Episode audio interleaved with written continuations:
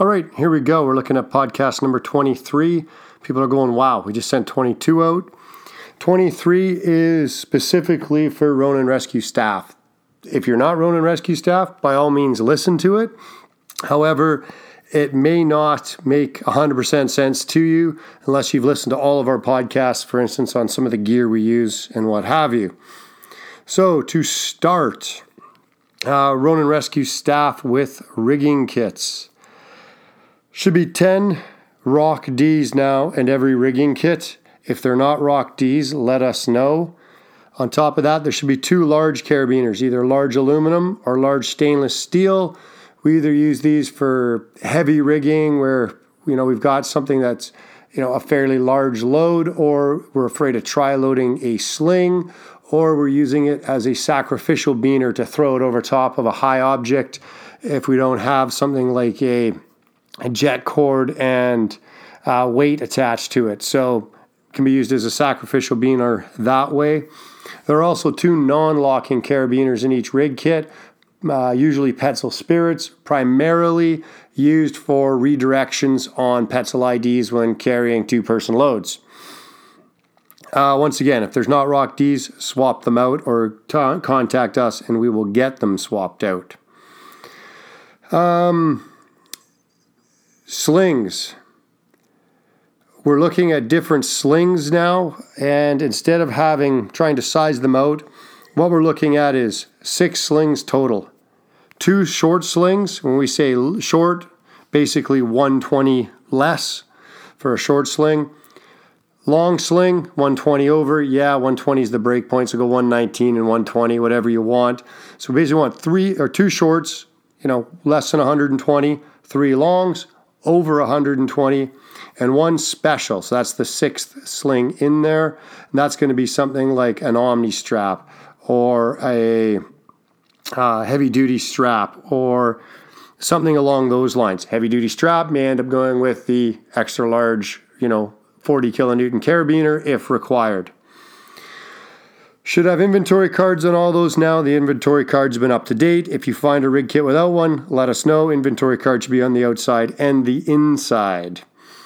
Once again, once you've done checking your rig kits, make sure you inventory them in D4H. If you don't know how, check, check with your team lead or your project manager, and they will help you. The Portable Rescue Instructors Kit, the PRIC.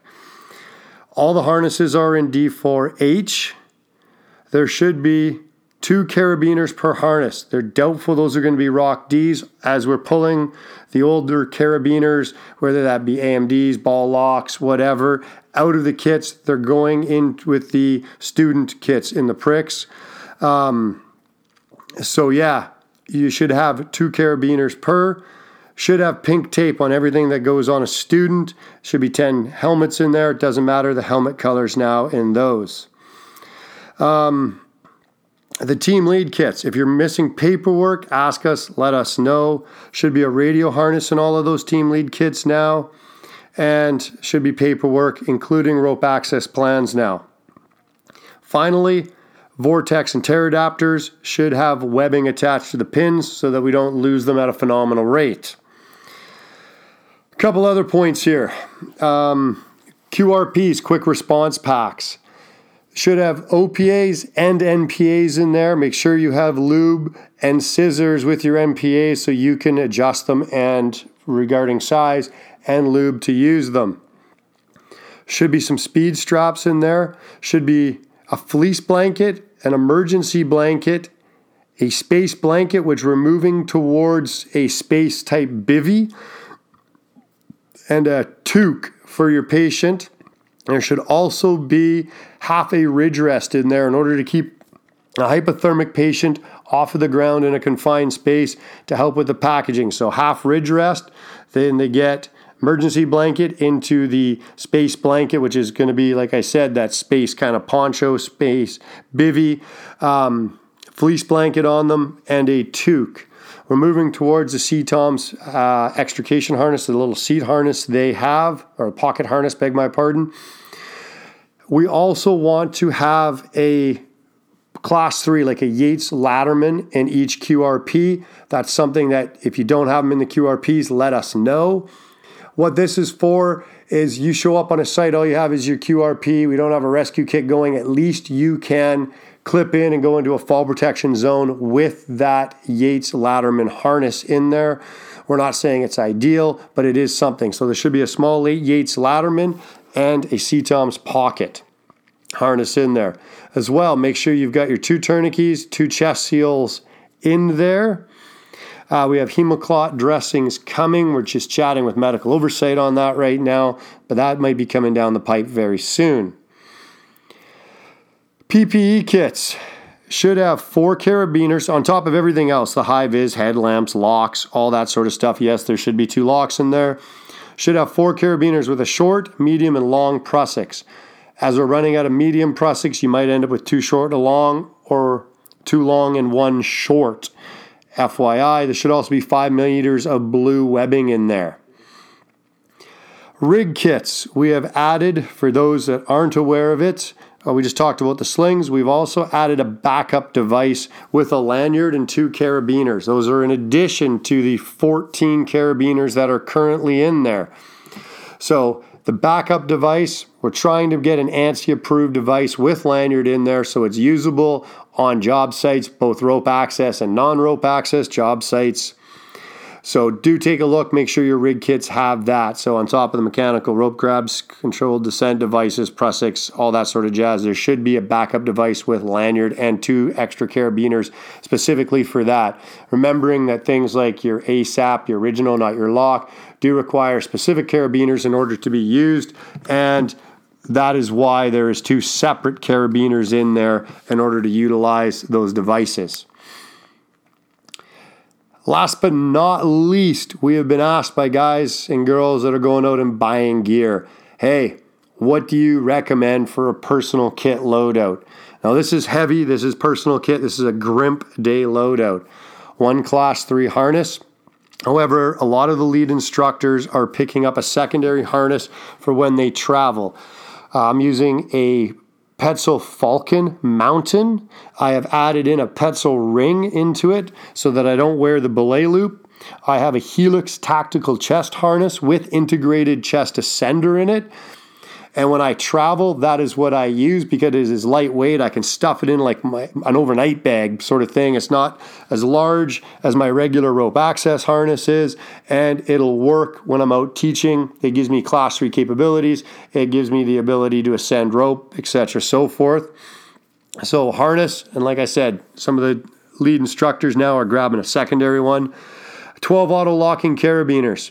A lot of people using Rock D's. Some people are still using Petzl AMDs preference there is up to you. Two single swivels. Most guys are using the Rock Exotica 1.1, the Omni swivel, and one double swivel. Once again, the Rock Exotica Omni. Most folks with their double swivel have it attached with a carabiner to a mechanical ascender, or sorry, a mechanical rope grab. Most guys are using the new Petzl Rescue Ascender a Rescucender, and they're using that just as a quick, now I can make a five to one kind of device. Uh, small rig plate. I'm using the DMM Bat extra small. Guys have different preferences for that. And this is personal kit. We're talking not team. One descender. Um, obviously, different choices there. I have both a rig and a Druid Pro, and I swap back and forth depending on the job. Obviously, your chest descender, handle descender. Uh, I switch between my Camp Turbo hand and my Petzl Basic on that. 10 millimeters sorry, 10 meters of 8 millimeter cordage. You can go lower if you want, especially if you're working mountain environment. You can get down to 7, 6, depending on what you're utilizing it for. Carry two 240s. I actually up it. I carry three 240s, but two 240s and two 120s some sort of mechanical advantage. Most guys uh, are splitting either a jigger or a five meter Grillon. I prefer the five meter Grillon, and then I have a roll clip in there to make a three to one. Guys like Norm love the Aztek, um, personal preference. Two backup devices. I'm running two ASAP locks right now. Depending on what you're using, though, one of the backup devices needs to be an ASAP or ASAP lock with the Absorbica lanyard so you can run a two person on it um, and it's self trailing, really easy to use. That's our recommendation. Two lanyards for work positioning with a clip off, uh, horizontal aid, um, you know, travel restraint, any of those types of things, passing knots when you're ascending. I'm running um, for my two devices. I have CTOM's, I can't remember what it is. This is a helicopter attachment, one with a quick release pin. That's one of the ones I'm running, and then I'm running a um, uh, Progress Adjust on the other one. Edge Pro, most guys are running one hard, one soft Edge Pro with them. The regular PPE, when we talk that, we're talking helmet, gloves, eye pro. I prefer a lighter pair of gloves and just destroy them every time and replace them. Helmet, um, really sold on the Team Wendy right now. It's pretty much my go to. Eye Pro, shaded, unshaded, depending on what you're doing. And then some sort of pack for the above gear. Obviously, the Grimp guys are running the Card 45s. Um, off of one of our members, Pat, I'm also uh, been utilizing the Black Diamond, uh, I think it's the Creek, Creekside. It's a 50 liter, zips down the side. I've taken it to Belgium with me a couple of times.